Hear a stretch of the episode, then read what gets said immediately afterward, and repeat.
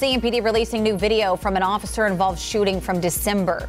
Police say it shows what led up to a shootout between a fourteen-year-old suspect and an officer.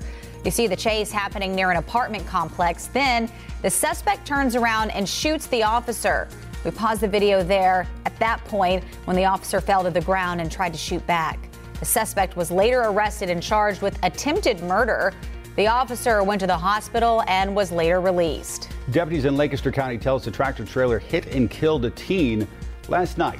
Officials say it happened on Highway nine. A fourteen-year-old was trying to cross the road when the truck hit her. County officials say the teen was a student at Buford High School. District leaders say counselors will be on campus tomorrow for students and staff. Good morning, I'm Tricia Woodard. C M S released test scores showing high school students severely underperforming in math. Now, data shows less than ten percent of high schoolers are testing at the highest levels of end-of-year exams, and C M S is working to increase that number to twenty-six percent. They say if scores don't dramatically increase this school year, they won't reach their target. Yesterday's January sixth hearing has been postponed because of Hurricane Ian.